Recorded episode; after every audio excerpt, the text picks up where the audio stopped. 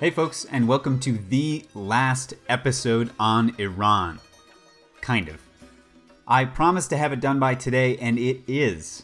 40 pages and more of script culled from the last 69 pages and 37,000 words of a massive outline. I am, though, releasing it in two parts. The total audio will be well over three hours, which is long, and what's more, my website does not play too well with files that large. So the first part is out today, and the second will follow next Monday. Along with the show I did with Rob last Thursday, that will give me a little bit of breathing room to get my giant Indochina wall map printed and some reading taken care of so that I can jumpstart the next series. I am also, as of recently, the Michigan correspondent for a progressive news startup called 50 States of Blue, which will launch at the end of this month. I've got groundwork to lay there, and with your patience on my doling this episode out over two weeks, I should be able to make a strong early showing there too. As far as I know, my buddy Blaine is the only person who reads the show notes, but if you haven't been checking them out, I suggest that you take the time. He's got a podcast app called Pocket Casts, which makes it easy and makes them look good. And while they're not paying me, I'd suggest that you check that out too. I put a lot of extra info in there that I can't cover even in shows this long, and this time around there's a whole supplement on the Lebanese Civil War, along with a series of maps that are going to be pretty much essential, I think, unless your spatial reasoning is off the charts, to understand what's happening in this war. I am also, over the coming weeks, going to be sort of remastering the first episodes of the series to bring their quality up to what I think I've learned to produce by now. So by December, there won't ever have been a better time to introduce SFD to your friends and family. Other than that, you know what I want reviews, ratings, sharing, posts, communication. I'd love for SFD to be a little bit more of a community than it is, and I'd love to talk to you all about it. For now, I'm Jonathan Coombs. We're talking about the Iran Iraq War, and this is Safe for Democracy. America is today the strongest, the most influential, and most productive nation in the world. ¿Para qué sirve entonces la civilización? ¿Para qué sirve la conciencia del hombre? ¿Para qué sirven las Naciones Unidas? But these differences were all forgotten in one unshakable unity of determination to find a way to end war. We do not want a war. We do not now expect a war. This generation of Americans has already had enough, more than enough, of war and hate and oppression. Across the world, we're hunting down the killers, and we're showing them the definition of American justice. There is a recurring temptation to feel that some spectacular and costly action could become the miraculous solution to all current difficulties. We have an obligation to be of help where we can to freedom fighters and lovers of freedom and democracy from Afghanistan to Nicaragua. The United States has no intention of determining the precise form of Iraq's new government. That choice belongs to the Iraqi people. Those who make peaceful revolution impossible will make violent revolution inevitable. We want democracy to survive for all generations to come, not to become the insolvent phantom of tomorrow. Okay, so to begin, let's go through the recap. Remember where we are and where Iran is at the end of the summer 1980. The Iranian revolution's been in power for a year and a half, and the liberal factions in the country have been losing ground the entire time, while Khomeini and especially his right hand men, Hashemi Rafsanjani, the current Speaker of the Parliament, and Ali Khamenei, have been gaining more and more power, more, in fact, than they had originally hoped for. Despite a golden opportunity halfway through 1979 to pass a French style liberal constitution, Iranian leftists demanded a constituent assembly to give due consideration to the country's governing document.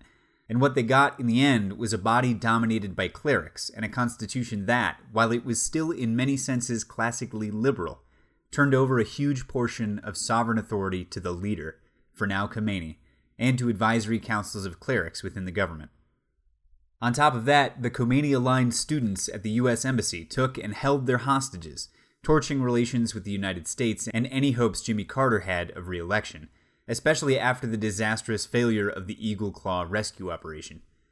The hostages more or less took care of the ouster of Bazargan, the head of the interim government, and right now the similarly liberal Bani Sadr is the Islamic Republic's first president, along with the liberal leaning Majlis. Tensions between Bani Sadr and Khomeini's people are already beginning to appear, and looming over everything has been the growing tensions with Saddam Hussein's Iraq. Then, right at the end of the last episode, on the 22nd of September 1980, Saddam invaded, pushing an armored fist over the central and southern regions of the border and into Iran's vital oil producing provinces. Khomeini's initial reactions to the invasion, at least his public ones, were almost nonchalant. After Iraq's opening bombing attacks, some of which made it as far as the airport in Tehran, Khomeini said over the radio that, quote, a thief has come, thrown a pebble, and fled back to his home, unquote. But according to Michael Axworthy, who along with Scottish journalist Robert Fisk will be providing the main sources for this episode, Rafsanjani, Bani Sadr, and Khomeini himself were all well aware of how bad their situation was. Purges of Shah supporters in the military had left the Iranian armed forces disorganized and in some places headless, and they were slow to move the bulk of their men and armor from the northern border with the Soviet Union down to the south and west. The Sepah, the Revolutionary Guards, at this time under the leadership of Bani Sadr as well, was swelling its ranks with thousands of young, idealistic Iranians, but they were untrained and entirely unequipped to deal with Saddam's largely Soviet armed infantry and tanks. Things were so bleak at the outset that the Iranian leadership immediately began considering contingency plans, wherein the Sepah, the Revolutionary Guards, might be used to start a guerrilla war after an Iraqi victory. From Robert Fisk's book, The Great War for Civilization, quote, Saddam Hussein called it the Whirlwind War. That's why the Iraqis wanted us there. They were victorious before they had won. They were celebrating before they had achieved success. We would be taken across the Iraqi border to the war front at Basra, and so we were. In September 1980, we entered Basra at night in a fleet of Iraqi embassy cars from Kuwait City, the sky lit up by a thousand tracer shells. Jets moaned overhead, and the lights had been turned off across the city, a blackout to protect us from all of the air raids. Out of the cars, the Iraqis shouted, and we leapt from their limousines, crouched on the pavements, hands holding microphones up into the hot darkness as the frail Basra villas, illuminated by the thin moonlight around us, vibrated to the sound of anti aircraft artillery. The tracer streaked upwards in curtains, golden lines that disappeared into the smoke drifting over the city. Sirens bawled like crazed geriatrics, and behind the din we could hear the whisper of Iranian jets. A great fire burned out of control far to the east, beyond the unseen Shatt al Arab. Never again would an Arab army so welcome journalists to a battlefront, give them so much freedom, encourage them to run and take cover and advance with their soldiers. We stood on the steps of the Hamdan Hotel, watching the spray of pink and golden bullets ascending into the dark clouds that scudded across Basra. Somewhere away from the city, through the palm groves on the eastern banks of the Shatt al Arab, and all the way to the north, Saddam's army was moving eastwards through the night, into Iran, into the great deserts of Ahwaz, into the Kurdish mountains. The Arab journalists who had accompanied us up from Basra were ecstatic. The Iraqis would win. The Iraqis would protect the Arab world from the threat of Iran's revolution. Saddam was a strong man, a great man, a good man. They were confident of his victory, even more confident, perhaps, than Saddam himself. Unquote. All the same, and despite Iraqi confidence, by the 30th of September, eight days into the war, Iraqi troops had not yet captured the cities of Dezful, Ahwaz, Khorramshahr, or Abadan, all on or very near the border. Iranian resistance, scanty or non existent at first, had been broadened and strengthened by the arrival of troops from the northern borders and from a national groundswell of volunteers for the Revolutionary Guard Corps. Men who had joined, like those of England and France in 1914, in a burst of national feeling, and who would be spent, like the men of England and France in 1914, 15, 16, and 17, profligately. Even at this early date, aspects of the fighting which would stay in place until the end of the war were already beginning to emerge. The Iranians were initially poor in armor because they had to move it, and later because they had difficulty resupplying it. And they made up for their paucity of armament with masses of men. At 37.5 million citizens, Iran had nearly three times the population of Iraq, and while Saddam had more and better tanks, he was afraid to use them aggressively. And because the Iraqis often failed to support their armor with infantry, it remained vulnerable, though at great cost, to masses of Iranian soldiers and guards. Both the Iranians and the Iraqis were well supplied with aircraft. The Iranians by the Shah's purchases from the United States, and the Iraqis by the USSR. Side note there, a strange feature of this conflict would be both the US and the USSR supporting Saddam Hussein at the same time. War makes weird bedfellows. In any case, Saddam launched a massive air assault on the first day of the war, in the same vein as the German air attack on the Eastern Front at the beginning of Operation Barbarossa, with the same objective the total destruction of the enemy's air capacity. Unfortunately for Saddam, his pilots were nervous and not as well trained as long stints in French Air Force schools would have led someone to believe. They barely managed to hit any Iranian planes, and the damage they did to runways and other facilities was so light as to be repaired within the week. Iraqi pilots afraid of ground fire couldn't hold their aim, and they skedaddled too quickly after dropping their bombs to make attacks of opportunity on the way home. From Axworthy, quote, a U.S. State Department official speculated to a U.S. analyst that the Iraqis had intended only to make a demonstration. The analyst said no, the Iraqi pilots were just that bad. Iranian ground crews worked through the night preparing F 4 Phantom and older F 5 Tiger aircraft for a counterstrike the next day. About 140 planes attacked together early in the morning of 23 September, flying into Iraq at low level to avoid radar detection and hitting almost all of Iraq's air bases. The Iraqi bases were less well defended and prepared, and the Iranian strikes were more effective. Several installations were badly hit, with buildings destroyed and runways so badly cratered that they were rendered inoperable. One account suggests that the Iraqis lost 20 aircraft on the ground. Large numbers of Iraqi aircraft, as many as a half or even two thirds of the total, were evacuated to nearby Arab countries, especially Jordan, but also Kuwait, Saudi Arabia, North Yemen, and Oman. Unquote. And this gets into something that Rob and I have talked about on our joint shows that despite that we're allies in the Middle East with Israel above all, and that almost all of the Arab states' official postures were anti Israel, we've got most of the Arabs in our pocket also. And this war, like this year's dust up over Qatar, was a war of the US Arab West against the Iranian East, and the rest of the Arab world, for all the little love they had for Saddam, or officially for the Israel aligned United States towed the line. The Iranian attacks on the second and fourth days of the war on Iraqi air power were devastating, and this was the place that things were working out for Tehran. I bring all this up because I think it's interesting on that base level, but I do it also to explain a part of what would develop later in the war. The Iraqis became afraid to use their planes because the Iranians exercised such blatant superiority in the air, and so they squirreled them away in the other Gulf states. The Iranians, on the other hand, even though they were weak in terms of everything but infantry and air power, couldn't risk much use of their air force, especially their powerful American F 14s, because they couldn't replace them, and the moment they were shot down or became irreparable, Saddam would have his own planes bombing Iranian cities.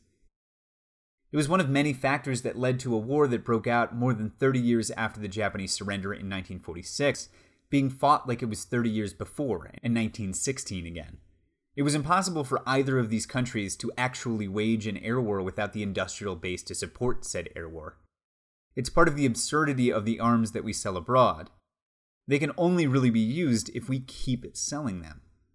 It's absurd for the buyers, anyway, demonstrably good for business. Back to the ground war, even though the Iraqis had more tanks and more ability through the whims of the international community to replace them, Saddam and his generals had trouble putting them to use. We'll get into this more, but only just enough in depth later. But you can't just send tanks onto a battlefield without infantry. And in a modern war, you want tanks, infantry, lighter armor, air, and artillery all working in tandem. The Iranians had trouble because of their military purges, and the Iraqis couldn't handle it because, it looks like, Saddam had purchased the best of weapons, but in the tradition of strongmen afraid of their own militaries, not the best of leadership or of training. From Axworthy, quote, the Iran Iraq war only lasted as long as it did because both countries could use their oil industries to fund it. Perhaps more importantly, neither regime could expect to survive politically if its oil industry or oil revenue were destroyed. Because neither country could afford to lose its oil, neither could afford to lose its air force. As a result, neither could risk it by using it to full effect. The situation was a little like that between the German and British high seas fleets in the First World War to which Churchill referred when he said of Admiral Jellicoe, the guy in charge of the British High Seas Fleet, that he was the only man who could lose the war in an afternoon. Unquote. It seems pretty clear to Axworthy, and to me and pretty much everybody else who's written about the war, that Saddam Hussein thought it was going to be a short, neat little land grab, a way to firm up his border with the Iranians and to tuck away some territory in the process. Similar to France and Germany's perennial thoughts towards Alsace and Lorraine. But the initial thrust failed, and when the UN called for a ceasefire six days into the war, Saddam accepted, probably grateful for the excuse to quit. The Iranian leadership, on the other hand, rejected the proposal. They were doing much better than they had thought, and they saw the UN's offer as just another international trick. Saddam had unilaterally begun an illegal and aggressive war, and he had already killed thousands of Iranians. As soon as things started looking bad for him, that's the moment that the UN wanted to end the fighting, even though Iraqi troops were still sitting across the border in Iranian territory. No, they thought, and at this point the leadership in Tehran and the people in general were more or less in lockstep. Saddam would be pushed from every inch of native soil, and what's more, be made to pay for what he'd done. Saddam had also hoped that when his armored corps moved into Iran's southwesternmost province, Khuzestan, which occupied the whole southern third of the border, that the Arabs who made up the majority of the province's population would turn on their Persian government and join up with the Iraqis. Although the Arabs of Khuzestan had legitimate grievances both with the government of the Shah and, afterwards, with the revolution, once fighting broke out, their sense of Iranian patriotism, and interestingly, Muslim sentiment against the secularized Iraqi Baathists, even though they were Sunnis to Khomeini's Shiism, won out and kept them loyal to the Iranian cause. The fighting from the very first was bloodier than anything we've been used to in the United States since the Pacific Campaign in the Second World War. Khomeini called for every Iranian currently under arms to stick it out in Khuzestan to the last man. The Iranian soldiers in Khorramshahr, one of Iran's wealthiest cities and one of its principal ports, did just that. Despite it being right on the border and one of the chief objectives of the opening stage of the invasion, Iraqi troops first reached the outskirts of the city on the 24th of October, more than a month into hostilities, and they wouldn't take the last neighborhoods until more than half a month later. 7,000 men died on both sides in the fight over the city. The Iraqis lost over 100 tanks, and some impossible to find but probably large number of civilians perished due to what would become a standard Iraqi tactic of shelling densely populated civilian areas. The fighting through to the end of the year would look a lot like this the Iraqis making slow, grinding gains at great cost of Iranian life. Enough to enrage the Iranian people, and not nearly enough to be real headway towards winning the war all while the Iranian military kept spooling up. The Sepah kept recruiting, and the Iranian people as a whole readied themselves not just to stem, but to turn the tide. We were warned that the invasion was imminent. A source told me that he'd just been in Iraq, where he'd been meeting with Saddam Hussein and his senior Iraqi generals, and that the Iraqis were going to invade Iran. Uh, this was, of course, big news and quite an intelligence coup for us. America did nothing to stop the invasion. In fact, though it had no diplomatic relations with Saddam's Iraq, it allowed help to reach him. We understood that what we were telling Saudi Arabia and Jordan about our perceptions of the state of the Iranian military would be passed to Iraq.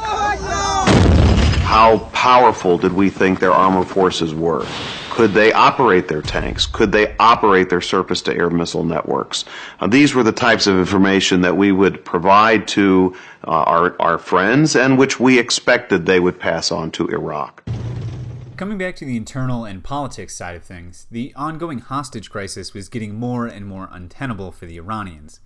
A big old black mark on their diplomatic record, just as they were getting into a war whose result, even at that early point, it was obvious, would be in part determined by how willing the West and the international community would be to supply arms to the belligerents.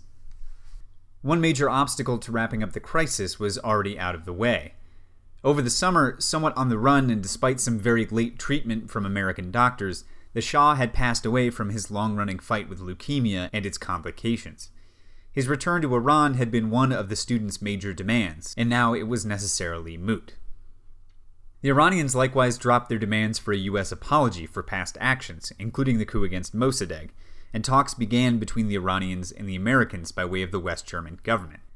Those talks moved forward, with the Iranians looking for a commitment to staying out of internal affairs in Tehran, and the delivery of military spares bought by the Shah or the return of the $50 million paid for them. The US was alright for the first of the two and assured the Iranians that the spares would be passed along after the hostages were returned. There was another little wrinkle to the hostage issue here at the end, known as the October Surprise, one which, while it hasn't been fully corroborated and probably never will be, was lent credence by the later Iran Contra scandal, which we'll get to in this episode. The idea is basically that the Reagan campaign got in touch with the Iranians, promising them the undelivered arms and more, as long as they prolonged the crisis until after the election. It sounds nuts, sure, but Nixon worked to undermine the Paris peace talks with Vietnam during his own campaigns, and we've seen very recent evidence of collusion between a presidential campaign, if not yet a candidate, and foreign powers. As Axworthy writes, quote, the magnitude of the traitorous cynicism of the U.S. negotiators would be appalling, if true, but the old political question applied to murky and uncertain dealings, cui bono, or who benefits, applied in this case to just those known facts that the Iranians obtained weapons directly, though covertly, from the United States, in large quantities, from NATO stocks held in Belgium after Reagan took office. Unquote. Whether they'd worked out a deal with Reagan, they'd held on to the hostages just to spite Carter without any interference from the Gipper, or whether that was just the way the timing worked out, the hostages finally left the country on the 20th of January 1981 after 444 days in captivity just as Ronald Reagan was being inaugurated.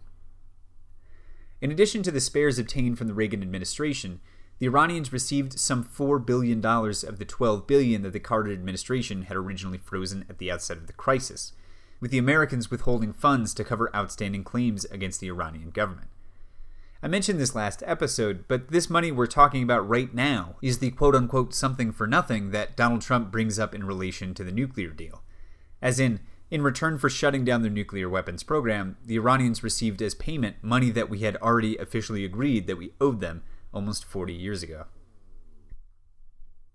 So let's get into 1981. We didn't drill down on this last time, but the Sepah, the Revolutionary Guards, were the result of the consolidation of all of the different people's militias and Comite sponsored police and paramilitaries that had sprung up in the wake of the revolution. Halfway through 1979, Khomeini knit them together into the Sepah, using it to counterbalance the traditionally conservative and monarchist military.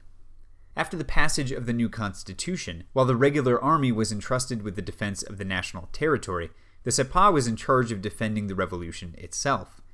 Its membership was usually young and religious, and after the outbreak of war, hundreds of thousands of young Iranians, some of them literally or little more than children, found their way into the Revolutionary Guards.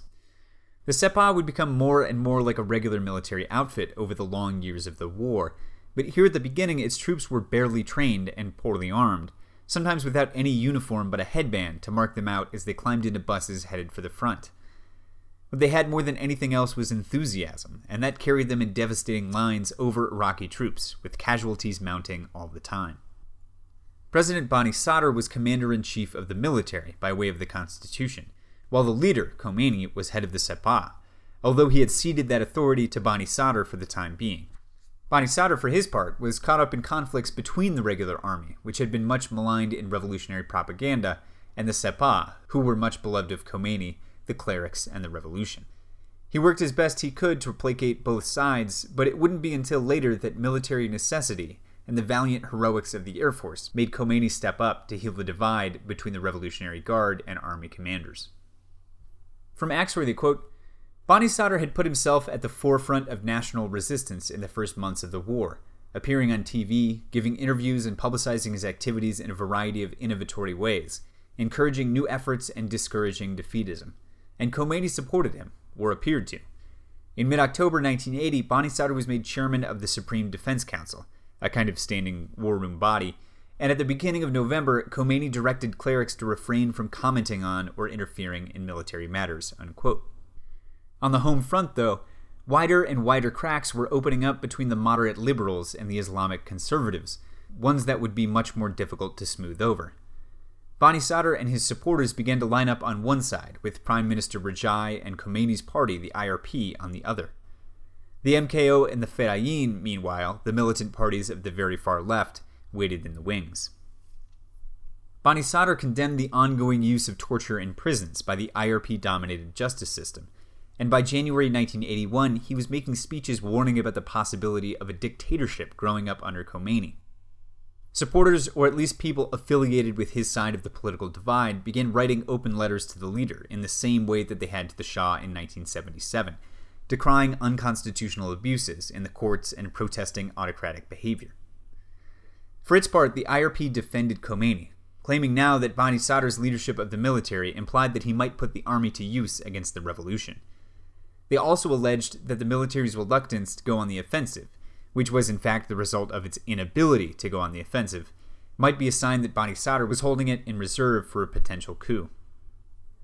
This may all be getting too much into the details for the purposes of this show, but the thing to pull out here is that you still, at this point, have a political balance at work.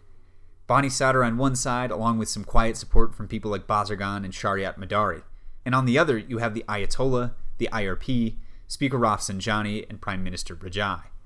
It's clear, too, that Khomeini hadn't yet decided how dictatorial he wanted to be, or that he had decided not to be dictatorial, what with the way that he ceded control of the military to Bani Sadr. And the fact is that with a war in the background, all of this gets harder to parse, more complicated, more heightened, and it is always easier to go hard when something like that is looming over proceedings. What I want you to know too is that when I don't take a position on the Ayatollah, it's because I'm not necessarily sure of what I think or what I ought to think. Yes, the purges and the trials that have been going on since 1979, those are bad. Any negation of due process and equality before the law is bad. At the same time, I can see, amorally, strategically, the need to purge when you're setting up a revolutionary government in the ruins of a security state. Likewise, I'm not sure if I believe that Khomeini kept putting liberals in charge of things because he was legitimately working to share some of the power in Iran out across the political spectrum, or if he just wanted liberals to come off poorly if things went poorly. I'm willing to give him some benefit of the doubt at this point, because it seems as though, especially after the war started, that he pretty much could have done whatever he wanted to in Iran without much pushback at all. For Jimmy Carter, day 444 begins just as the last two days have begun. Without sleep, exhausted, surrounded by aides in the Oval Office, President Carter is desperately trying to salvage this symbolic victory for his administration to free the 52 American hostages before Ronald Reagan takes the oath of office at noon. Shortly after 11 a.m., Peter Jennings reports from Frankfurt. Now an official of PARS, the official Iranian news agency, has just said that the departure of the hostages is imminent.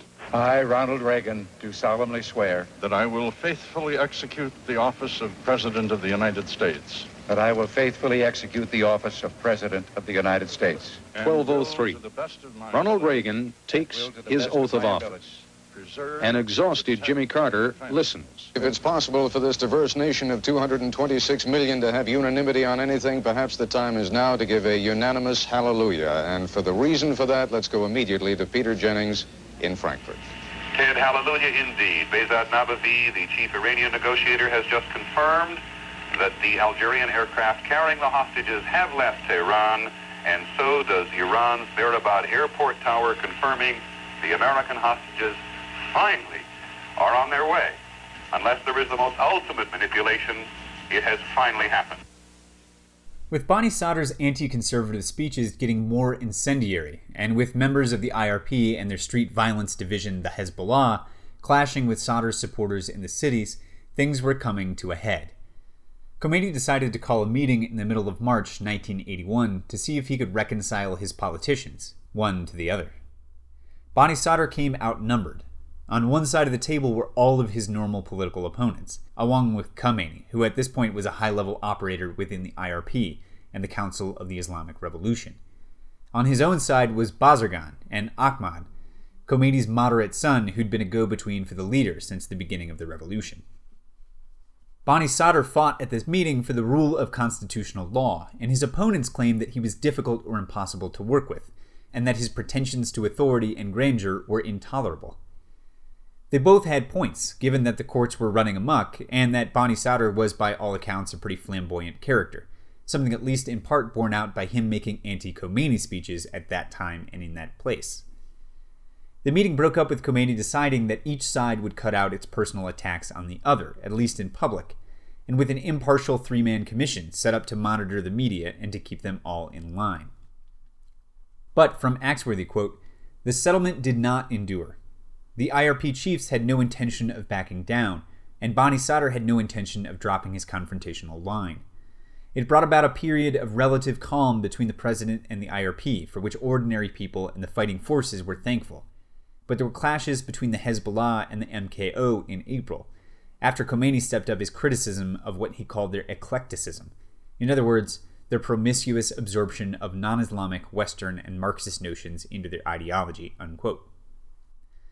As far as the war went, despite throwing more men and tanks into the fray over the winter and the spring, basically all of the Iraqi offensives had bogged down, and by the summer both sides had reached an uneasy, though still at war, kind of detente, with more artillery being exchanged than actual attacks.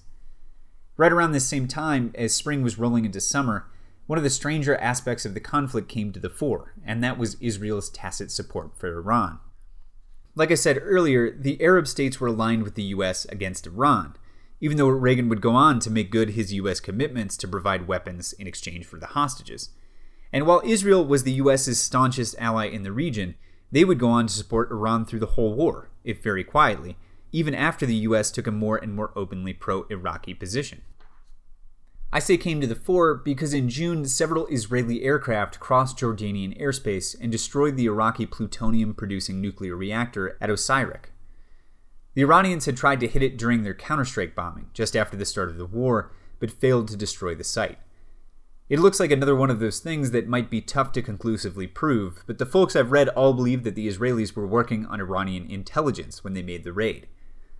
From Axworthy, quote, it has been estimated that Israel supplied $500 million worth of weapons to Iran in the period of 1980 to 1983. The simple reason was that Israel regarded Iran as a greater threat at that time. But there was more to it than that. In the time of the Shah, Israel had seen Iran as her natural ally in the Middle East. Many senior Israeli politicians and officials, including the former and subsequent prime minister, Yitzhak Rabin, continued to take that view, despite the revolution and Khomeini's rhetoric against Israel. Unquote.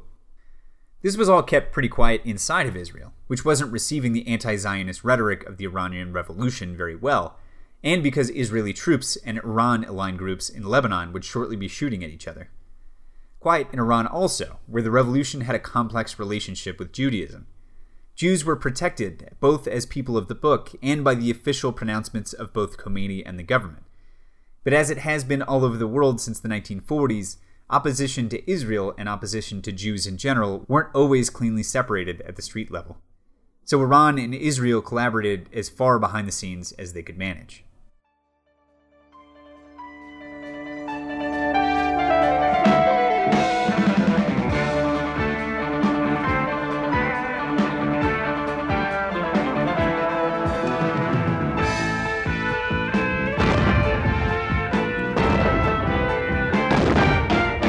TV Eye sends the first British film crew into Iran since the war with Iraq began. The reporter, Julian Manyon.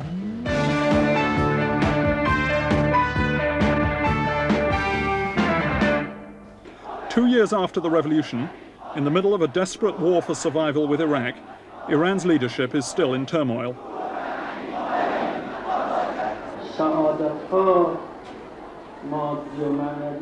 Ayatollah Khomeini is the only voice with real authority. In his shadow, the country's religious and political leaders are still at each other's throats. And today, in front of his home in Tehran, Khomeini is obliged to call once again for national unity. So, if you folks remember from last show, as soon as the Iranians elected their first new parliament, Bani Sadr got himself into a pissing match about constitutional prerogatives with his new PM, Rajai, Basically, who was allowed to appoint whom in the new government. Bani Sadr was only claiming authority that was lawfully his, but importantly, he was also often opposing the Ayatollah, and on issues that average Iranians didn't much care about. So, whether or not he won these fights, and they may have seemed important at the time, he was eroding whatever popular support he had among the people.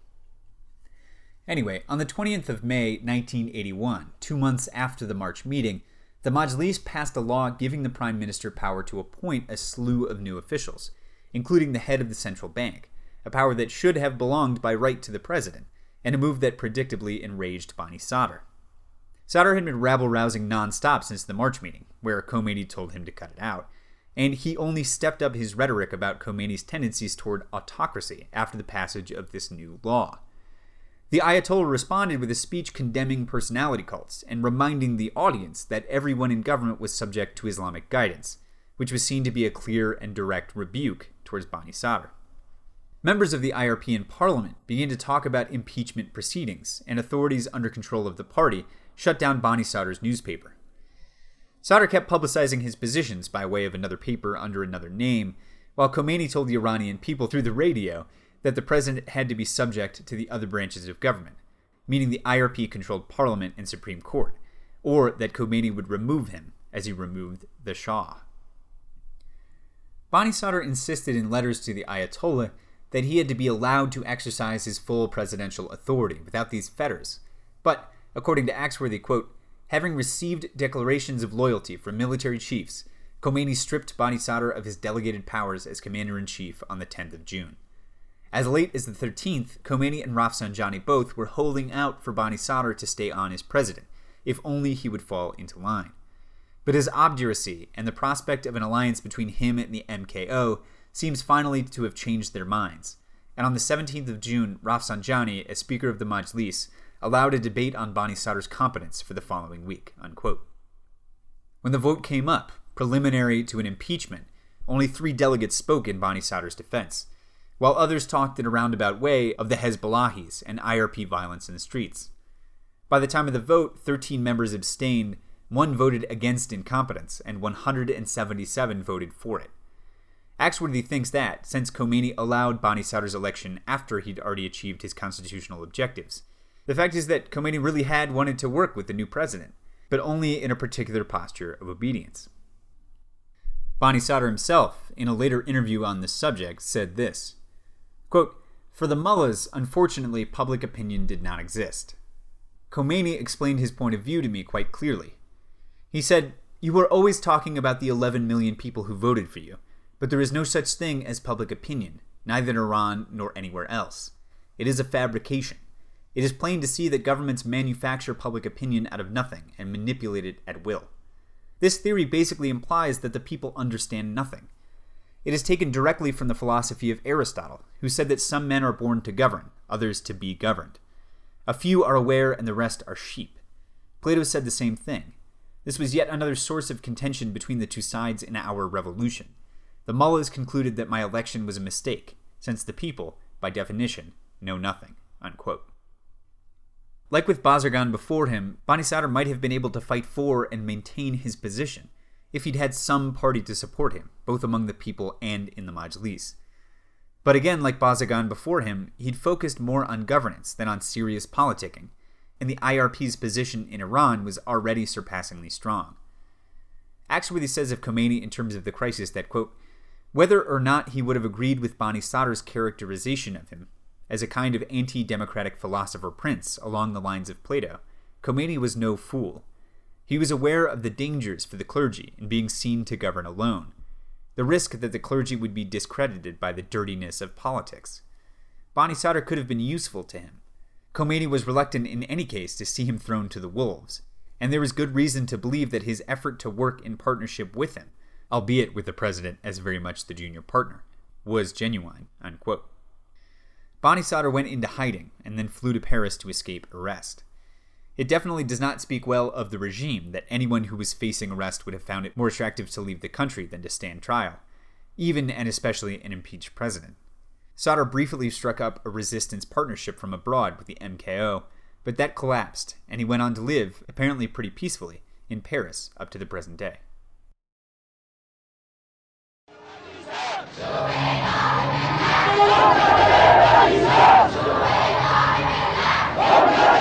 Death to Bani Sadr is the cry in Tehran. Death to the second Shah. Two and a half years after the overthrow of the Shah, Iranians are calling for the blood of one of his leading opponents. Abolhassan Bani Sadr was one of the architects of the Iranian Revolution. For 17 months, he was Iran's president. Now he is in hiding from the mobs.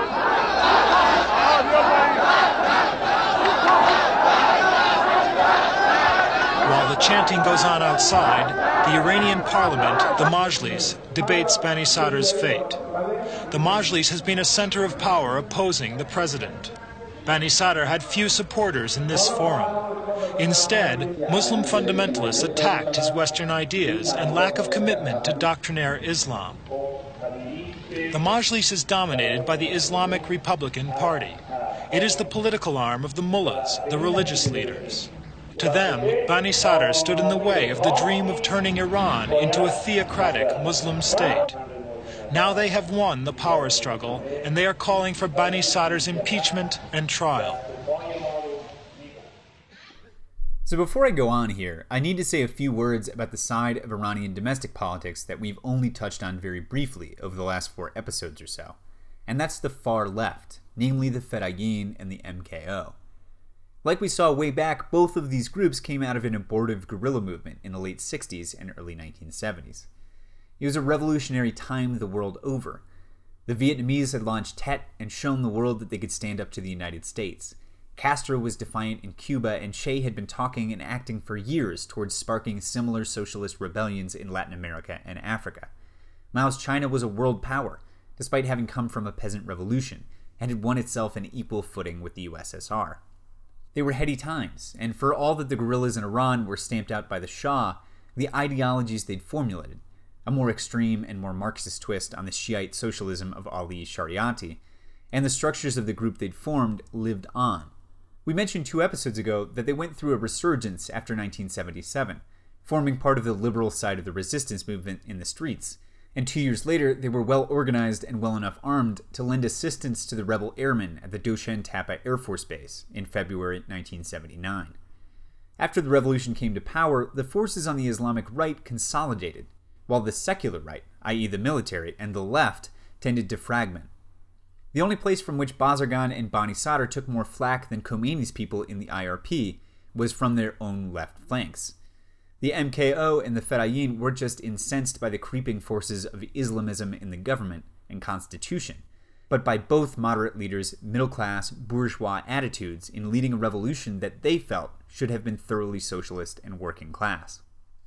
We can lay a crude comparison on the situation if we look through the lens of current politics right here in the USA.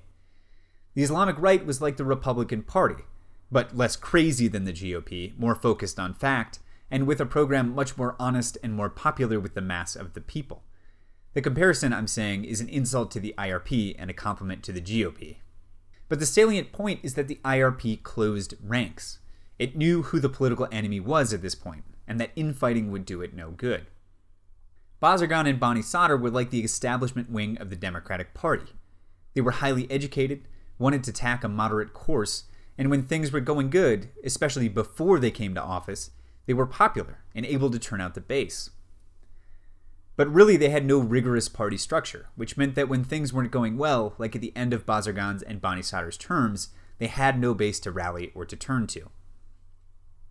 The MKO and the Fedayeen and other smaller elements were more like the progressive left, or maybe better, the Berniecrats here in the US, although much more trained in terms of organization and real Marxism. That is, they didn't seem to be able to capture much of any governmental institution, but they were fired up. They organized among the working classes, and they had, although this falls apart a bit because the Berniecrats don't, a committed party behind them, one that could and would turn out to contest the streets against the Hezbollahis of the IRP. Political violence in Iran had been growing ever more pronounced ever since Doshan Tappeh. At first, it was largely separatist movements in the provinces, fighting either for independence or more autonomy, and government moves to quell those dust ups were another one of the reasons, that I hadn't yet mentioned, for the Iranian armed forces being so out of place at the beginning of the war with Iraq. Latterly, though, especially after the passage of the Constitution, the far left had been returning to its guerrilla roots and executing attacks against not just the Hezbollahis, but the government itself. By the time of Bani Sadr's fall from grace, a couple of my sources have reported that the MKO was actively taking funds from the nominally socialist Ba'athist regime in Iraq in order to better oppose the regime in Tehran. And if that sounds out of line, well, wait for this. From Fisk's book, quote, the Iranians, like Saddam, had to fight internal as well as external enemies during the war, knowing that groups like the MKO had the support of the Iraqi regime. The strange death of Iranian Defense Minister Mostafa Chamran on the battlefront, for example, has never been fully explained. But there could be no doubt what happened when, just before 9 p.m. on 28 June 1981, a 60 pound bomb exploded at a meeting of the ruling IRP in Tehran, tearing apart 71 party members as they were listening to a speech by the Ayatollah Mohammad Beheshti, Chief Justice of the Supreme Court, Secretary of the Council of the Islamic Revolution, head of the IRP, and a potential successor to Khomeini. When the bomb destroyed the iron beams of the building and 40 centimeter thick columns were pulverized by the blast, the roof thundered down on the victims. Among them were four cabinet ministers, six deputy ministers, and 27 members of parliament. Unquote. Devastating as that strike was, the MKO would keep up the pressure in what might have seemed to them like an attempt to retake the revolution at a stroke. A month later, on the 5th of August, the MKO assassinated another IRP leader in parliament. At the end of August, they used another bomb to kill both former Prime Minister Rajai, who had just taken over the presidency in Bani Sadr's absence, and the Prime Minister who had replaced him. They followed up by killing the Prosecutor General five days into September, and Khomeini's proconsul in Tabriz, and Ayatollah six days after that. It's hard to know exactly what the MKO was hoping for here. We know that violence in the cities had become more generalized, and according to Abrahamian, that it had taken on the flavor of almost a civil war. It's probably not too far out there to guess that the MKO and its allies shared the hopes of most socialist or Marxist guerrillas, that after this show of force, the people would rise up and join them. You could see, too, that with the removal of Bani Sadr, they could see both an opportunity in the chaos at the top and the potential for their enemies on the right to grab hold of even greater power and control. But Iran was embroiled in a great patriotic war, and the ongoing internal conflicts against the Kurds in the north and the Azeris in Azerbaijan left the government that emerged out of the summer assassination spree little willing to be lenient, while the nature of the war with Iraq kept the people focused on the western border rather than another revolution. From Fisk again, quote, the regime hit back with ferocious repression. School children and students figured prominently among the 60 executions a day. Just a note, and this is from me, that's because with the closure of the universities that we talked about last episode, the MKO had moved into high schools and even secondary schools and organized heavily there. One estimate that 10,000 subjects were hanged or shot would equal the number of Iranians killed in the first six months of the war with Iraq. Unquote. Things were looking bleak for the Iranian regime and for the people midway through 1981 but some sort of stability was coming, despite a financial crisis brought on by war spending and a fall in oil revenue as OPEC loosened supply into the new decade. Khamenei, who we've been mentioning as a Khomeini confidant and IRP insider for forever, finally took office, being elected to the presidency in a landslide. If he was on the right, then Mir Hossein Mousavi, the new prime minister, was on the left. This is one of those strange aspects of the Iranian Revolution and that country's ongoing politics that's hard for us to grasp. I've been referring up to this point to the Islamists on the right and the classical liberals on the left, and that's generally the way it broke out. But while Bazargan and Bani Sadr were pretty conservative in their concern for Iran's traditional middle classes, like the Bazaris and the clergy, there were parts of the IRP that took Shiism's concern for the poor seriously enough to be what in other circumstances would have been called socialist. So Musavi, even though he came up entirely through the IRP, was a former artist and architect and would use his position to push basically socialist policies in favor of the Iranian poor. And now that all the major players at the top of the government were members of the IRP, both Rafsanjani, still Speaker of the Parliament, and Khomeini himself found themselves occupying the middle ground, moderating between Musavi and Khamenei. Those four parties would remain in control until the end of the war, and some of them after it. So hold on to those names. Khomeini, leader. Musavi, prime minister.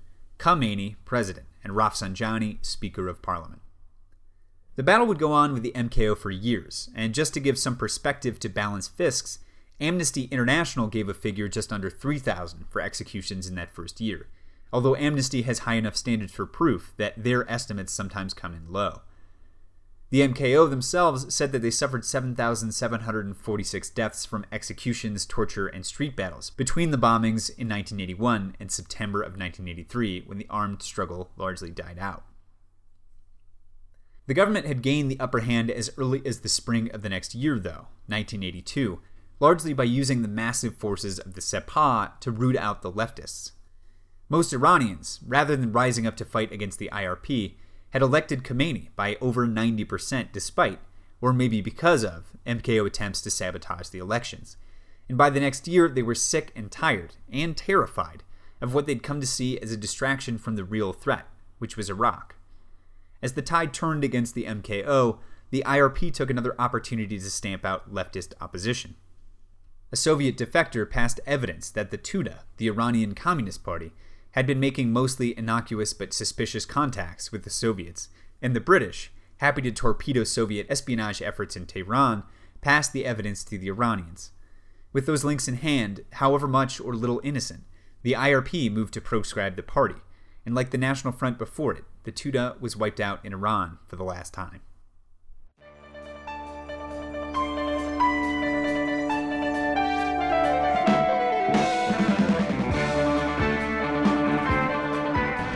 The Iranians are showing some signs of resistance. Resistance on the battlefield, but above all, resistance to the very idea of a ceasefire.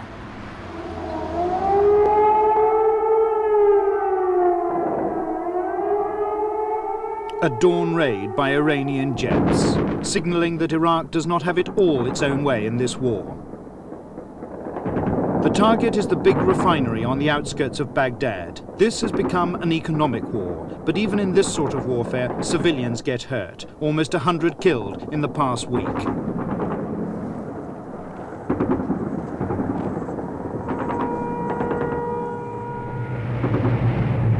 But the raids bring only temporary terror to Baghdad. Otherwise, it seems a city peculiarly content to be at war, at least while its own side is winning. Only the foreigners have fled, thousands of them drawn to Iraq for the money, now deciding that a shooting war is no part of the deal. And then there's the chance to join in the war games, to cake your bus with mud so that a telltale glint from burnished metal doesn't betray your position to Iranian warplanes, even if the nearest you get to the front is a city bus stop. Baghdad seems positively to revel in the war, it's almost as if war is a natural state in the bazaars of Baghdad. Certainly the inconvenience of this conflict has so far proved minimal. There's no petrol shortage and the price is fixed at an envy-making 14 pence a gallon. So vast are their reserves that Iraqis say that the last two barrels of oil in the world will be theirs. A world away from the rigid orthodoxy of the Ayatollahs in Iran, a generation of modern Baghdad women shun the veil. Strolling unconcernedly in city streets in Western clothes, there's a way of life to be defended as well as a country and a regime against the incursions of Iran's puritanical revolution. And so far, the defense of those modern ideals has proceeded well. All right, back to the war, which we left off at the end of 1980. Some more detailed explanation of the layout of what's going on might be in order. I'm not sure it was necessary for the initial stuff that we covered, but things are soon going to settle down into a long front, and it would be good for all of us to have some idea of what that looked like. I'll have maps up as always in the show notes, but basically, Iran and Iraq share a border that's almost a thousand miles long. It begins on the Persian Gulf in the southeast, that is the bottom right, and it follows the Shatt al Arab northwest, that is up and to the left leaving the water eventually, but continuing in that diagonal line until it hits Turkey in the northwest. Almost the entire border lies in the foothills of the Zagros Mountains, which follow the same top left to bottom right sweep just on the Iranian or eastern or rightward side of the border. The northern third of that border is part of Kurdistan, that region shared by Iraq, Turkey, and Iran, in which ethnic Kurds live and carve out varying degrees of autonomy from those three countries. Most of the fighting here during this war was done through Iranian and Iraqi sponsored Kurdish militias. The middle third of the border is occupied on the Iranian side by another ethnic group that you don't need to remember, and the initial Iraqi invasion in November 1980 pushed across and to the base of the mountains, not more in any place than about 20 miles from the border. The southern third of this diagonal was occupied on the Iranian side by the Arabs of Khuzestan, the province that made up pretty much all of the bottom right third of the border. This was the place where the Iraqis hoped to make their largest gains. The population was Arab and not Persian, after all, and this third contained the Shat al Arab, both countries' main oil outlet into the Persian Gulf, as well as many of their major oil processing facilities, like the Iranian island city of Abadan, which we heard about so many shows ago. Now, this is going to be a little hard to follow, so check the maps if you can. At the very south of this bottom right third of the border was the peninsula of Fao, which commanded the exit of the Shat al Arab into the Gulf. In the middle of the stream of the Shat was Abadan, and just to the north of that, on the Iranian side, barely inside the border, was the city of Khorramshahr, which we heard about earlier in this show, a city that Saddam took in the second month of the war, and which has been in Iraqi hands since then. Just to the northwest of Khorramshahr, so to the left and up, by about 20 miles and just on the other side of the border was the Iraqi city of Basra, one of that country's major cities and one which commanded the highways both to the Shat, where Iraq normally exported oil, and also to Kuwait, where it would begin exporting oil during the war. Basra, because of that placement, was very important. Between Basra on the left and Khorramshahr down and to the right was Fish Lake, a massive artificial pond that Saddam had dug at the cost of a billion dollars, and which he'd filled with both farmed fish and anti infantry traps like barbed wire and landmines, in the hopes that it would defend Basra in the event of attacks coming from the area around Khorramshahr. The Shat passes between those two cities and keeps going northwest up and to the left before it turns all the way to the west and leaves the border. Towards the northern end of the Shat and this bottom third of the border are the Majnoon, the Islands of Madness, islands that Iraq raised up out of a large swampy area and on which they built large oil processing facilities, the same as Abadan on the Iranian side. Those islands and the marshes that they were a part of served as another natural defense. That's a lot to take in, so check the notes because there are maps of the area and maps with pullouts of this particular bottom third. But the important bit is this while in the northern two thirds of the border area, the Iraqis held on to most of the largely empty territory they'd captured at the outset for the length of the war, this bottom third was hotly contested, with occasional lulls for the entire eight years. In the period we've already covered, first it was the Iraqis charging in armored companies into Iranian territory, and since then it's been the Iranians slowly trying to drive back towards Khorramshahr and the Shat al Arab. The Iraqis' high watermark in this southern third was the city of Dezful, nestled in the mountains at the northern extremity of the bottom third, about 40 miles inside the border, and the approaches to Ahwaz, the capital of Khuzestan, also about 40 miles in. Iran never lost Abadan, which controlled the Shat and its lower reaches, so all of the largest and most contested gains were contained within this pocket, between the borders and the mountains, about 150 miles north to south and 30 to 40 miles across, measuring from the border to their point of farthest conquest. Hundreds of thousands of men were fighting over a rectangle just larger than Rhode Island and just smaller than Delaware, something that you could walk across in one long day. Most of these Iraqi gains, moreover, had been made by the end of 1980, and from then on until the summer of 1982, the Iranians were grinding them back. The bulk of the Iranian forces, especially at the outset, were made up of Sepah volunteers, and their poor training and Tehran's inability to equip them meant that they had a hard time attacking Iraqi soldiers dug in with tanks and artillery. But by November 1981, they'd lit on the appropriate tactic, and that was the human wave. We have an impression of that term in the US, one that leaves us with visions of lines of men charging across open fields, allowing themselves to be gunned down so that somebody behind them might take the objective, something totally inhuman and inhumane. That's not entirely wrong, but the wave part of Human Wave isn't about throwing waves of cannon fodder at the enemy, but instead about using a large light infantry force's ability to move to its advantage. This is something that, if Americans are familiar with it, they'll be familiar because of Korea. Yes, the North Koreans threw large numbers of people at American positions, and when they did it in daylight, there was often an incredible slaughter. But the wave, when best implemented, took place at night. Korean troops tried to move around and past fixed, heavily defended US positions and to isolate them, like a wave moving past high ground. With the troops cut off, the Koreans could then, with much less danger to themselves, slowly squeeze the American outputs into surrender or destruction. And this is exactly what the Sepah were doing to the Iraqis. moving in great numbers of small teams to penetrate, surround, and move beyond the Iraqis' better armed but also less mobile positions.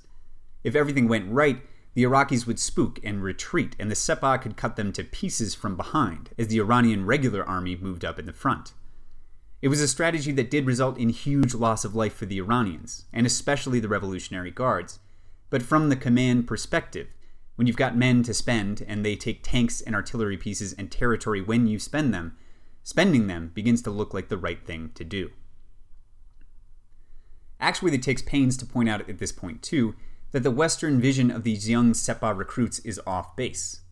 I don't know that we think about them all that much anymore, but coverage at the time was of mullahs haranguing these groups of Sepah volunteers with religious rhetoric, and of the young men and boys chanting religious slogans as they headed to the front, with the sometimes implicit and often explicit opinion of Western journalists being that these were religious fanatics, brainwashed into throwing their lives away in hopeless charges.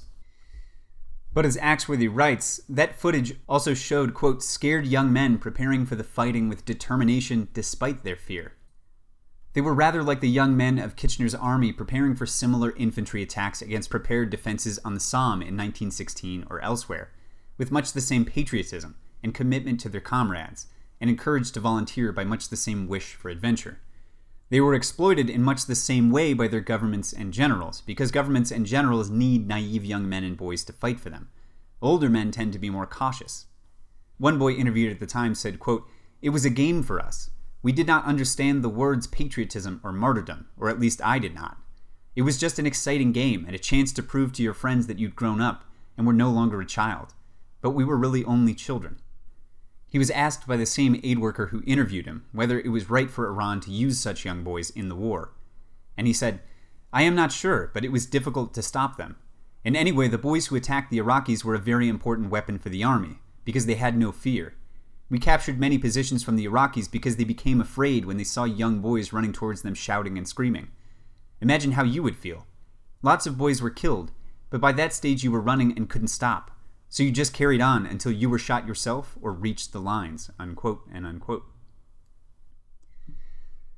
The reckless expenditure of youth wasn't the only thing about the fighting that began to resemble the Western Front in the 19 teens.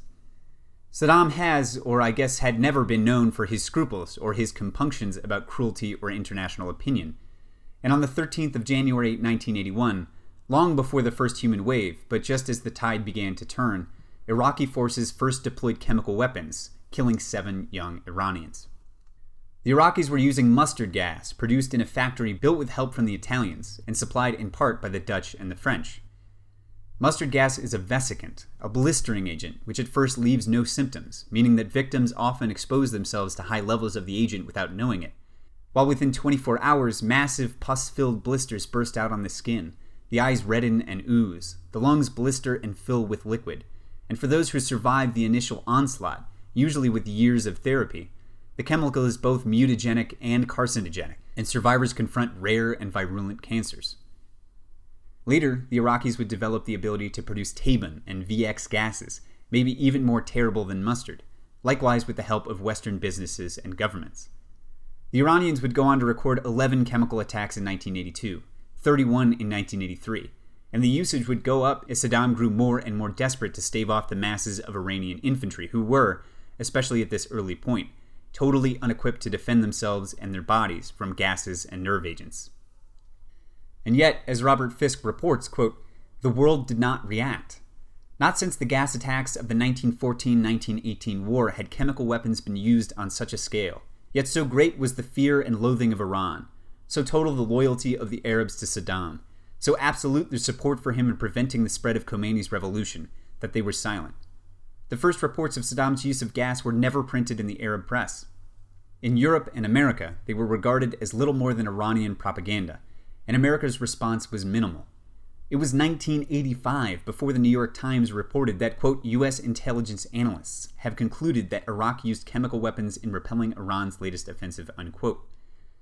True to that paper's gutless style, even this report had to be attributed to those favorite sources of all American reporters, administration officials, and not the Iranians who had been reporting the attacks to the UN since the very beginning, unquote and unquote. Most of 1981 was passed in a stalemate. But with the Iranian commanders getting a better handle on how to use their more lightly armed but more mobile and more numerous forces, Iranian counterattacks and gains began to pile up late into the year and on into 1982. A good example was the Battle of Tariq al Quds in November 1981, when Iranian forces stealthily constructed an operable 14 kilometer road hidden by sand dunes that penetrated Iraqi lines and launched their attack not from the front or the sides, but from directly behind their opponents, throwing them into total disarray, despite the Iraqis' overwhelming armored superiority. The real turnaround came in March and April of 1982, with Operation Victory, renamed Operation Obvious Victory afterwards by Iranian troops. On the 22nd of March 1982, the Iranians landed troops behind Iraqi lines in Chinook helicopters just south of Dezful and near the town of Shush, so at the northeastern end of the southern third of the border.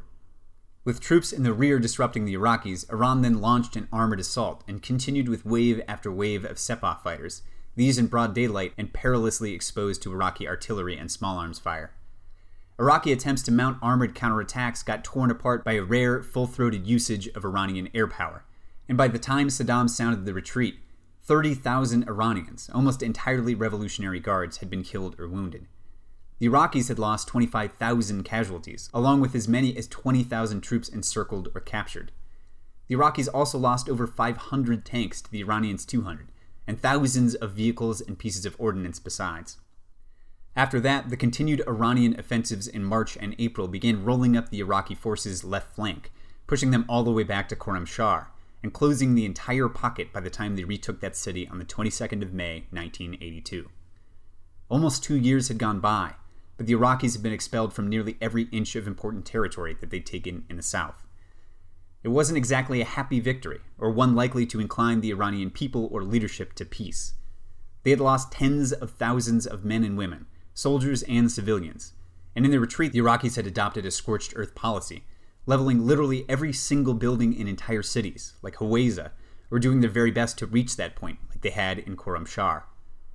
Saddam gave the final order to pull all of his troops back to the border on the 20th of June, 1982, and the Iranian regime was confronted with a choice Seek peace or no?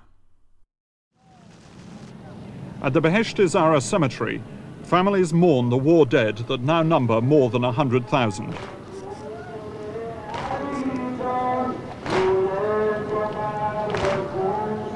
Men who have carried out their promises to die for Khomeini.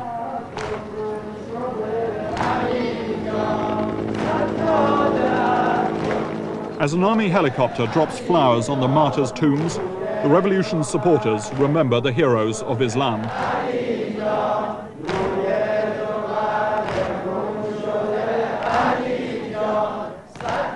For these people, the holy book is far more important than the international trade in oil.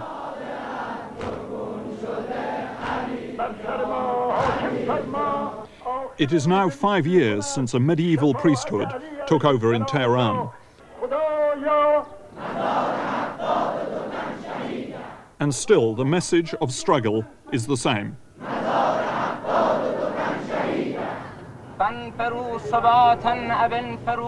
The mullahs are calling for more volunteers for a new final offensive against Iraq, which could set even more tankers burning in the Gulf. The men and boys who have responded wear headbands that say simply, yes to Khomeini. It means they have promised their lives to the revolution.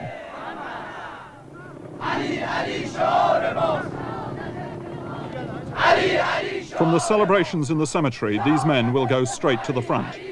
Their leaders say the fighting must go on and blame the conspiracies of Western countries for the escalation in the Gulf you are providing the wood for this fire yourself and you are being burning it yourself. Uh, There's a kind of justice in your view. Oh no, it's not justice. You are doing a lot more damage to the to this region than to the west. It is true that you are losing some uh, shipment of oil, or it becoming delayed or the prices get a little higher there. But here we are losing our lives. My personal vote at this point would have been peace, but I can recognize that there was a legitimate conflict at work, as far especially as a fired up revolutionary regime went. Although they'd been taking heavy losses, the elan of the Sepah and their recent successes made it seem as though Iran might reasonably push into Iraq, might reasonably free Shiite Iraqis from their often oppressive Sunni Ba'athist government, and maybe even take the holy cities of Najaf and Karbala, now that Saddam had pushed the opportunity onto them. That might sound mercenary or opportunist, but the other thing to remember is that Saddam's intransigent as far as treaties and agreements went was already well known.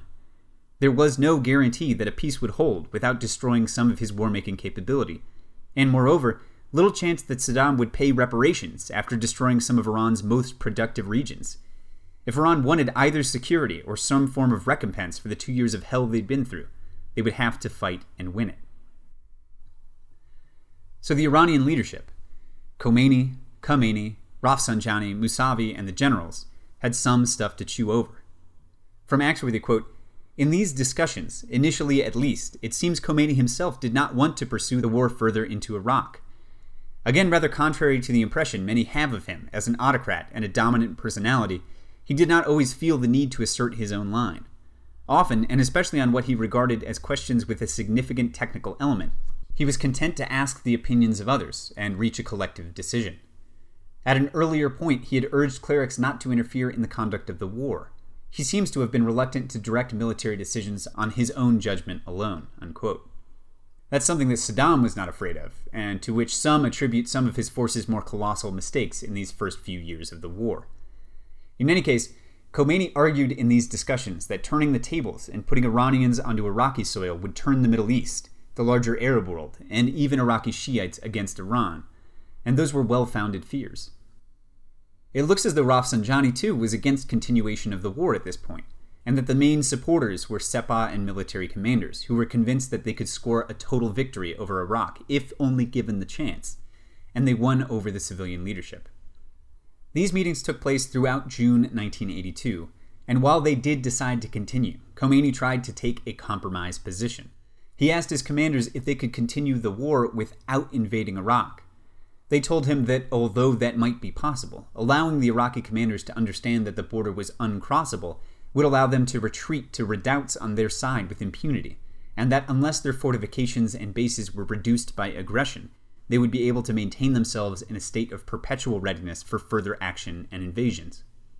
And so the decision was made not just to continue, but to invade, with the explicit objective of removing Saddam from power. It was an understandable goal, a just goal, and maybe even a good one, but one that the Iranians would find it difficult to achieve. Now defending rather than trying to win territory, the Iraqi forces began to construct defenses in depth, with two or three lines of trenches, wire entanglements, mines, tanks dug into the sand, and pre targeted artillery and mortar batteries, all of which the Iranians had to face with basically the same resources as before lots of men, and even less air support. Operation Ramadan, launched in July 1982, moved towards Basra and the highways feeding the Gulf and Kuwait. Iraq used gas to break up the attacks, and over the three weeks of the operation, this first operation invading Iraq, the Iranian forces lost upwards of a thousand men killed, wounded, or captured every single day.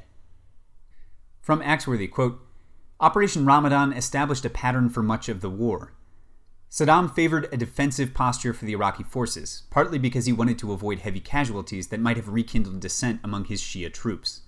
He was no longer seeking to force the Iranians into surrender or peace through offensive operations. His aim was rather merely to survive and to wear down the enemy by attrition. He relied on well prepared defenses, backed up by armored formations to nip off any breakthroughs the Iranians might make. The Iranians relied on masses of enthusiastic infantry to make breakthroughs, which they often did, but lacking adequate artillery or tank support, they suffered heavy casualties and were often unable to hold the ground taken against counterattacks. The impasse and the superiority of the defensive again paralleled the First World War on the Western Front. Since 1918, military tactics and technology had evolved to break the grip of the defensive principle and reestablish offensive mobile warfare, primarily through the use of massed tank formations and ground attack strikes by aircraft. But both Iran and Iraq, for different reasons, were reluctant or unable to use those options, at least not to their full decisive potential. The outcome was a dreadful, drawn out war of terrible conditions, terrible waste of human life, and a terrible, crippled failure to win decisive results. Unquote. Saddam at this point also began to retaliate against Iranian civilians directly. I've talked a little bit about just war theory before, and if previous Iraqi tactics of shelling civilian areas sit somewhere on the line between justifiable and indefensible, after he was put onto the defensive, Saddam went straight for war crime territory, instituting terror bombings of civilian centers and launching medium range Scud missiles into cities all over the western part of Iran.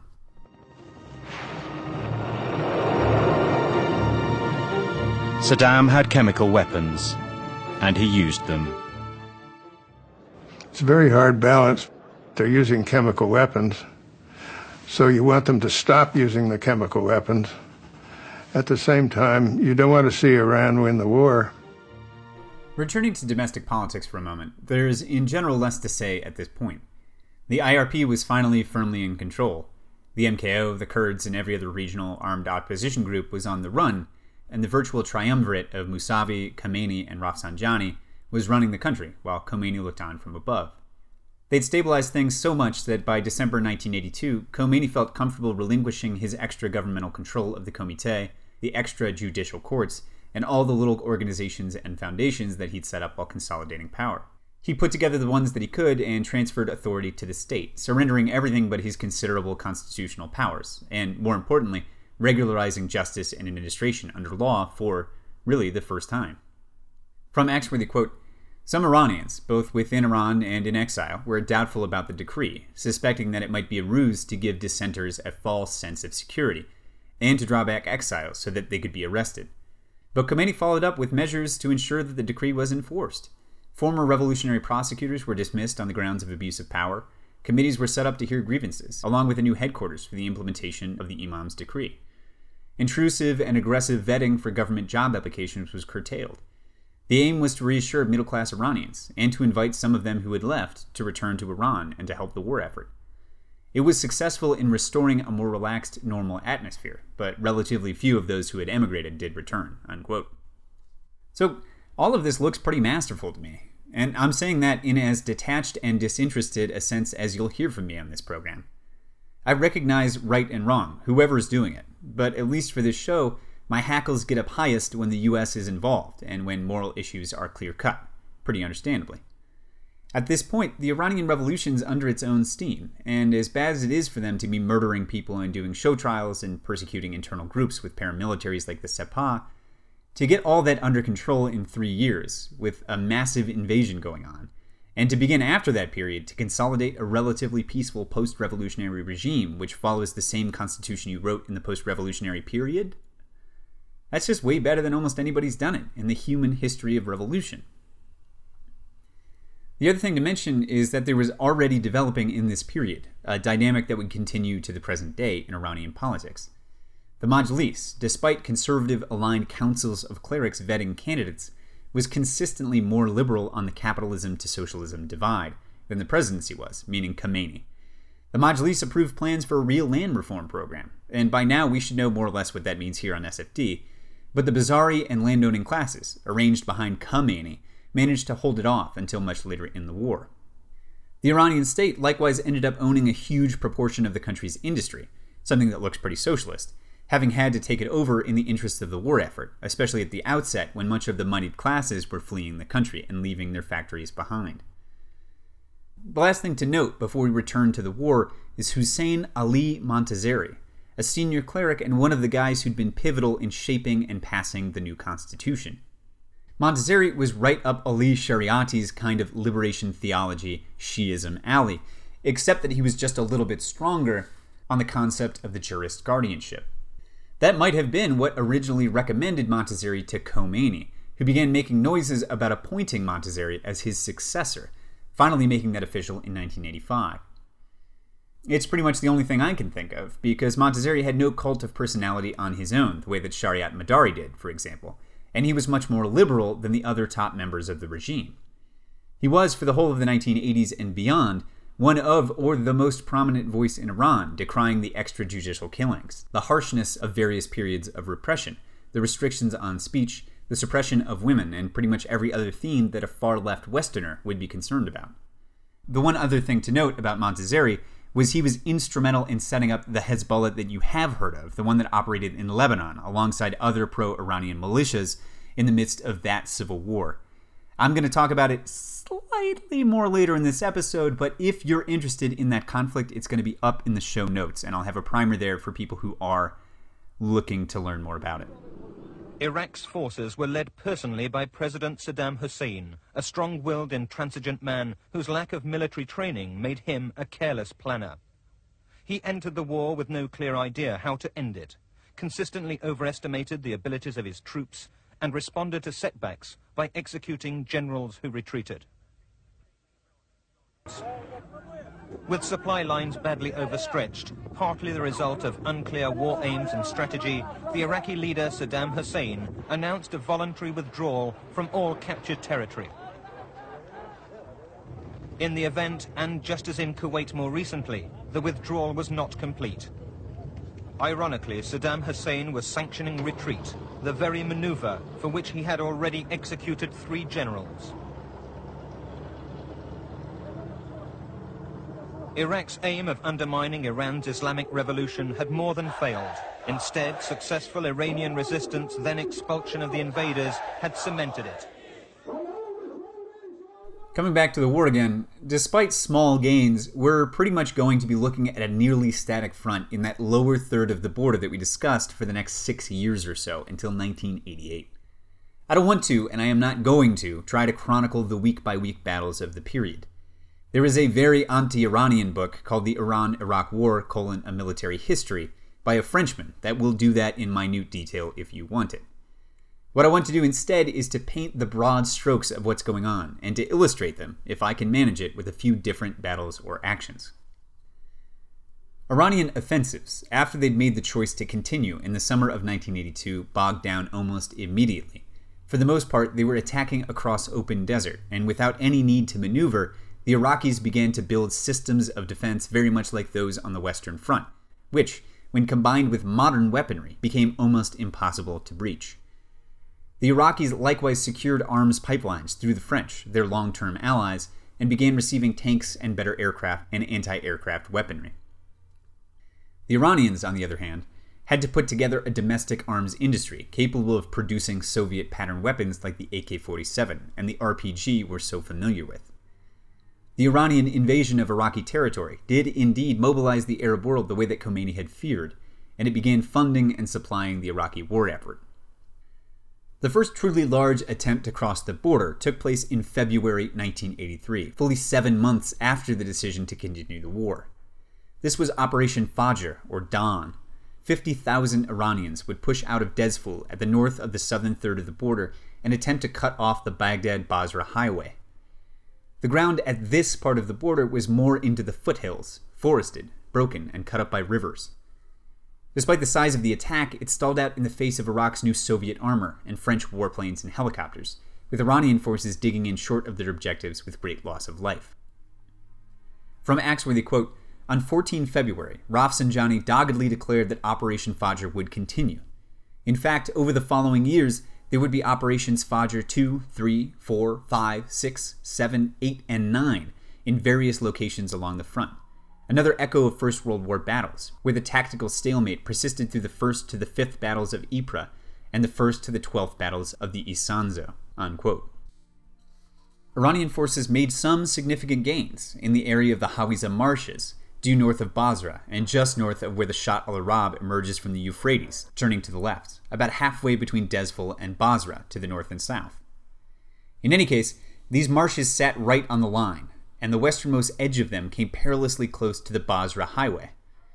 After the continual failures of the Fajr operations, the Iranians headed for these marshes, with the idea that the broken, swampy terrain and the foliage would protect their troops from aircraft and artillery.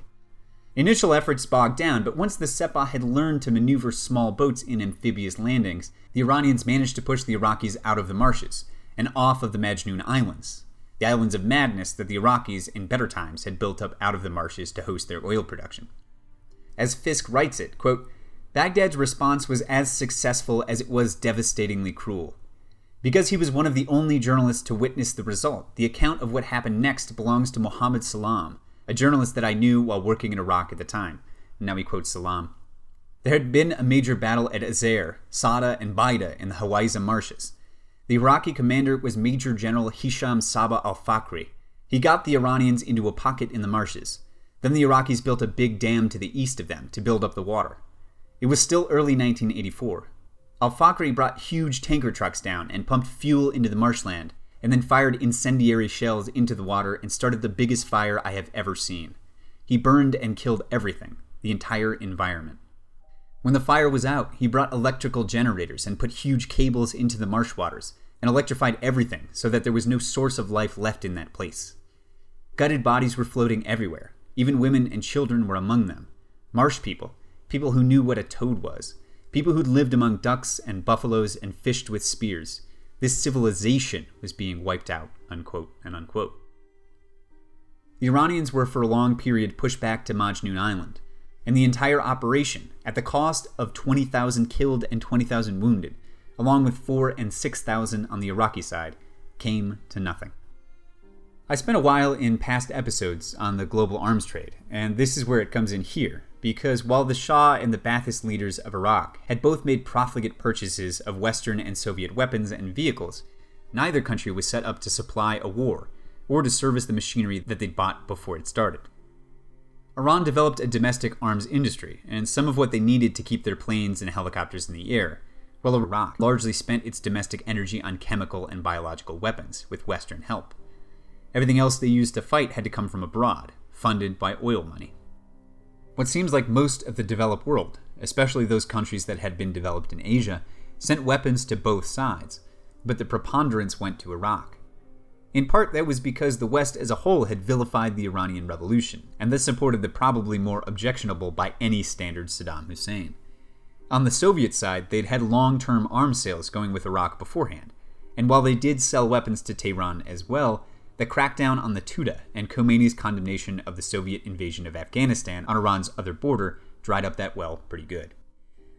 Most of the supply that Iran did manage to obtain came by way of China and North Korea, which didn't seem to have any vested interest in who won this war, while the Soviet Union, France, and China together sent 90% of the armament purchased by Baghdad during the war, with the great majority of high tech equipment coming from France. From Fisk again, quote, Often the motives behind the various deals were mixed, not necessarily expressing a desire for one side to prosper more than the other. The arms deals were lucrative, provided hard currency to make balance of payment statistics look healthier, and were used to support defense industries that were in danger of becoming unviable. Unquote. That's something I mentioned, with the help of Emma Rothschild at the New York Review of Books a few shows back, that arms sales abroad are the way that we in the West now subsidize our arms industries. Instead of shouldering the burden of having the captive arms manufacturers that we value so highly, we export war instead. Fisk continues, quote, as a display of cynicism, of irresponsibility, and of the failure of the international system to resolve conflict, the war set a depressing precedent. For many Iranians, the experience reinforced the belief that Iran could depend only on her own resources, and that fine words in international institutions counted for little. Unquote. As far as the money for those purchases, it came on both sides from oil sales, and in Iraq's case, from $40 billion of loans from the other Arab Gulf states, and from some $35 billion from the West, including the United States. We all know, or we should all know, that after the war, Saddam used the chemical weapons he'd been testing on the Sepah against his own Kurdish population, but he had been and was enacting policies of indiscriminate killing among restive provinces in his own country all through his entire time as dictator, even before the war. But neither the domestic killings nor the use of gas in the war elicited any real response from the West. From Fisk again, quote, U.S. export credits and chemicals and helicopters, French jets and German gas and British military hardware poured into Iraq for 15 years. Iraq was already using gas to kill thousands of Iranian soldiers when Donald Rumsfeld made his notorious 1983 visit to Baghdad to shake Saddam's hand and to ask him for permission to reopen the U.S. Embassy. So, for all these years, until his invasion of Kuwait in 1990, we in the West tolerated Saddam's cruelty his oppression and torture, his war crimes and mass murder. After all, we had helped to create him. The CIA gave the locations of communist cadres to the first Ba'athist government, information that was used to arrest, torture, and execute hundreds of Iraqi men. and the closer Saddam came to war with Iran, the greater his fear of his own Shia population, the more we helped him. In the pageant of hate figures that Western governments and journalists have helped to stage in the Middle East, people by Nasser, Gaddafi, Abu Nidal, and at one point Yasser Arafat, Ayatollah Khomeini was our boogeyman of the early 1980s, the troublesome priest who wanted to Islamicize the world, whose stated intention was to spread his revolution. Saddam, far from being the dictator he was, thus became, on the Associated Press newswires, for example, a quote unquote strongman. He was our bastion, and the Arab world's bastion, against Islamic extremism. Unquote. U.S. policy was apparently to maintain a balance of power in the region not through aggressive peace negotiations, but by funding Iraq and allowing both nations to bleed themselves dry at incredible cost in human life. To that end, the US began passing satellite intelligence to Baghdad as early as 1983 in order to help the Iraqis better target Iranian infantry with airstrikes, artillery, and, well known even at the time to US agents, chemical weapons. The US, likewise, while it stayed away from obvious arms sales, passed Iraq dual use technology credits, which allowed Saddam to purchase stuff that was ostensibly destined for fertilizer production, but which he used exclusively in the production of chemical weapons, a fact of which American planners were also well aware. One last long excerpt here from Fisk's book, The Great War for Civilization. It begins with him quoting his Arab journalist friend, Mohammed Salam again. Quote, I was invited with the Yugoslav Tanjug news agency to go down to Basra, where there had been a major offensive by the Iranians. The 3rd Army Corps, under Major General Maher Abdul Rashed, was faced by this huge attack, totally overwhelming, so the only way of handling it was by mass killing. Rashed had crushed the Iranian offensive. There had been no flooding, no fire, no electricity. I wandered around the desert where all this had happened, and we came across hundreds and hundreds of dead Iranians. Literally thousands of them, all dead. They were still holding their rifles. Just think thousands of them dead in their trenches, all still holding their Kalashnikovs. They had their little sacks of food supplies still on their backs. All the Iranians carried these little sacks of food. There were no bullet holes, no wounds. They were just dead. We started counting. We walked miles and miles in this fucking desert, just counting. We got to 700 and got muddled and had to start counting again. All the dead Iranians had blood on their mouths and their beards, and their pants below the waist were all wet. They had all urinated in their pants. The Iraqis had used for the first time a combination of nerve gas and mustard gas. The nerve gas would paralyze their bodies, so they would all piss their pants, and the mustard gas would drown them in their own lungs. That's why they all spat blood. But what I saw was a killing machine. Zoran and I, in the end, we thought we had seen about 4,700 Iranian bodies. You know, the things that happened in that war, you would need centuries to write about it. Every evening at 6 p.m., the Iraqis would broadcast their official war communique for the day. I remember word for word what it said in early 1985. The waves of insects are attacking the eastern gates of the Arab nation, but we have the pesticides to wipe them out. Unquote. So here Fisk continues in his own voice. So, where did the quote unquote pesticides come from? Partly from Germany, of course. But on the 25th of May 1994, the Committee on Banking, Housing, and Urban Affairs of the U.S. Senate produced a report United States Chemical and Biological Warfare Related Dual Use Exports to Iraq and their possible impact on the health consequences of the Gulf War.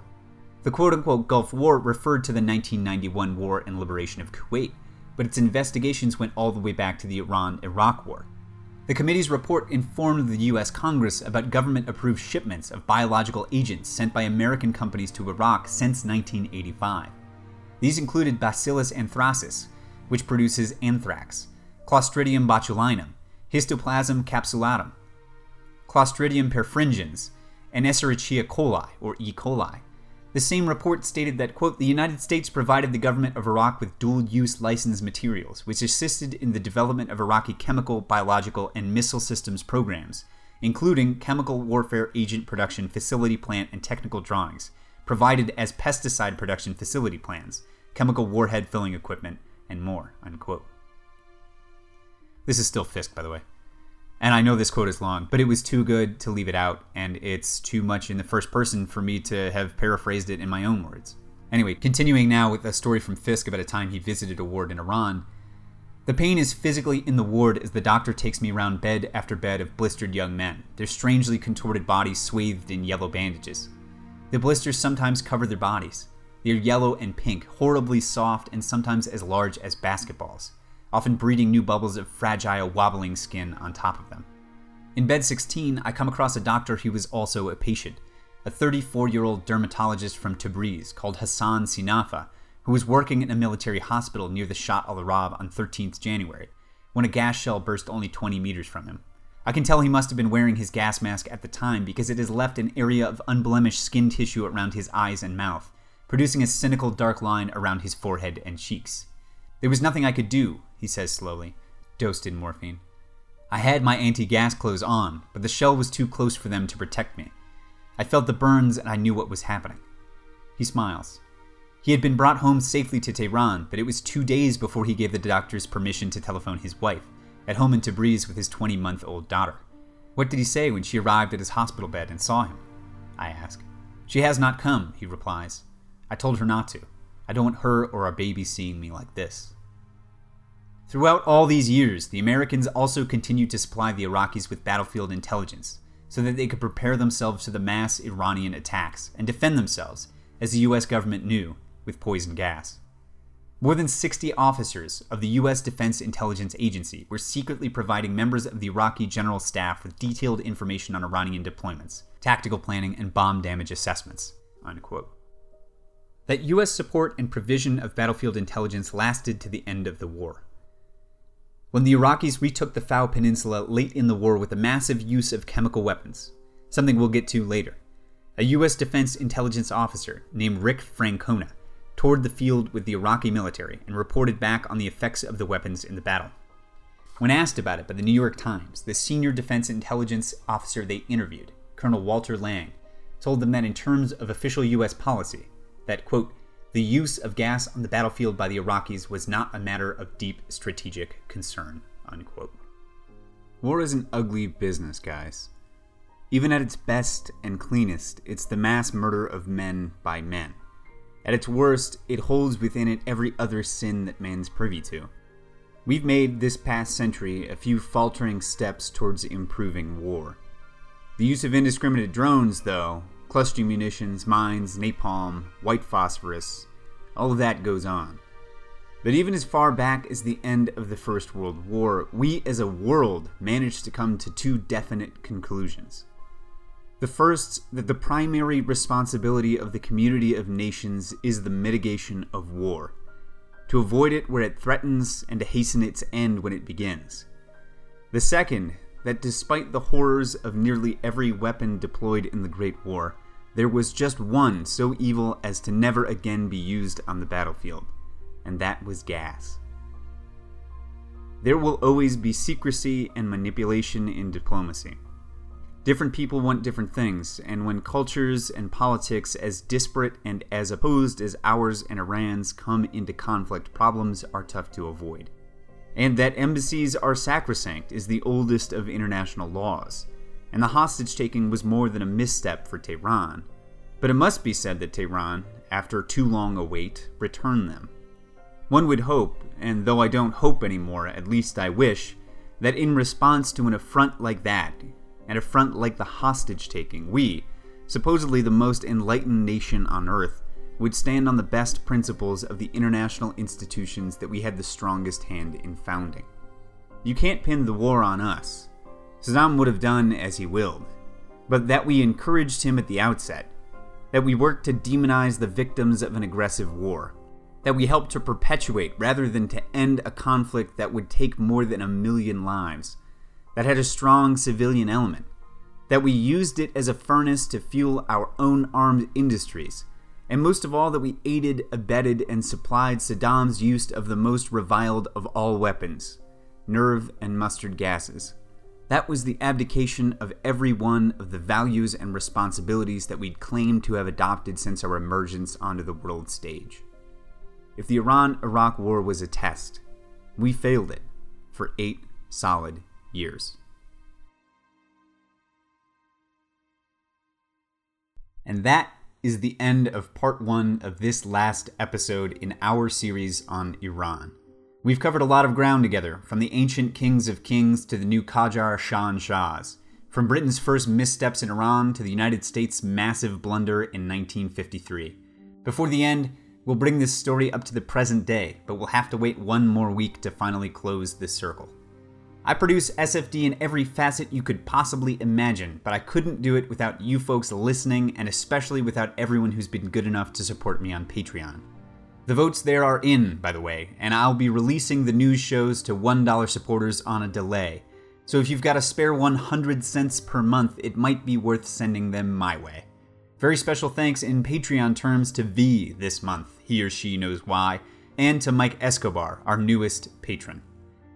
Check out the site, guys. Find me on Twitter. Engage with what we're doing here. And for the next nine months, at least, we can make it the best thing going.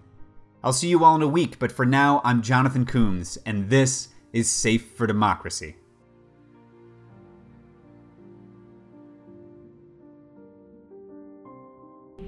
Bent double, like old beggars under sacks.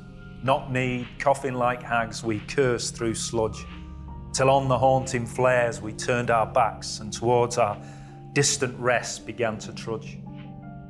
Men marched asleep Many had lost their boots but limped on, bloodshot. All went lame, all blind, drunk with fatigue, deaf even to the hoots of disappointed shells that dropped behind. Gas! Gas! Quick, boys! An ecstasy of fumbling, fitting the clumsy helmets just in time. But someone still was yelling out and stumbling and floundering like a man in fire or lime. Dim, through the misty panes and thick green light, as under a green sea, I saw him drowning. In all my dreams, before my helpless sight, he plunges at me, guttering, choking, drowning. If in some smothering dreams you too could pace behind the wagon that we flung him in and watch the white eyes writhing in his face, his hanging face, like a devil sick of sin. If you could hear at every jolt the blood come gargling from the froth corrupted lungs, obscene as cancer, bitter as the cud of vile, incurable sores on innocent tongues, my friend, you would not tell with such high zest to children, ardent for some desperate glory, the old lie. Dulce et decorum est pro patria mori.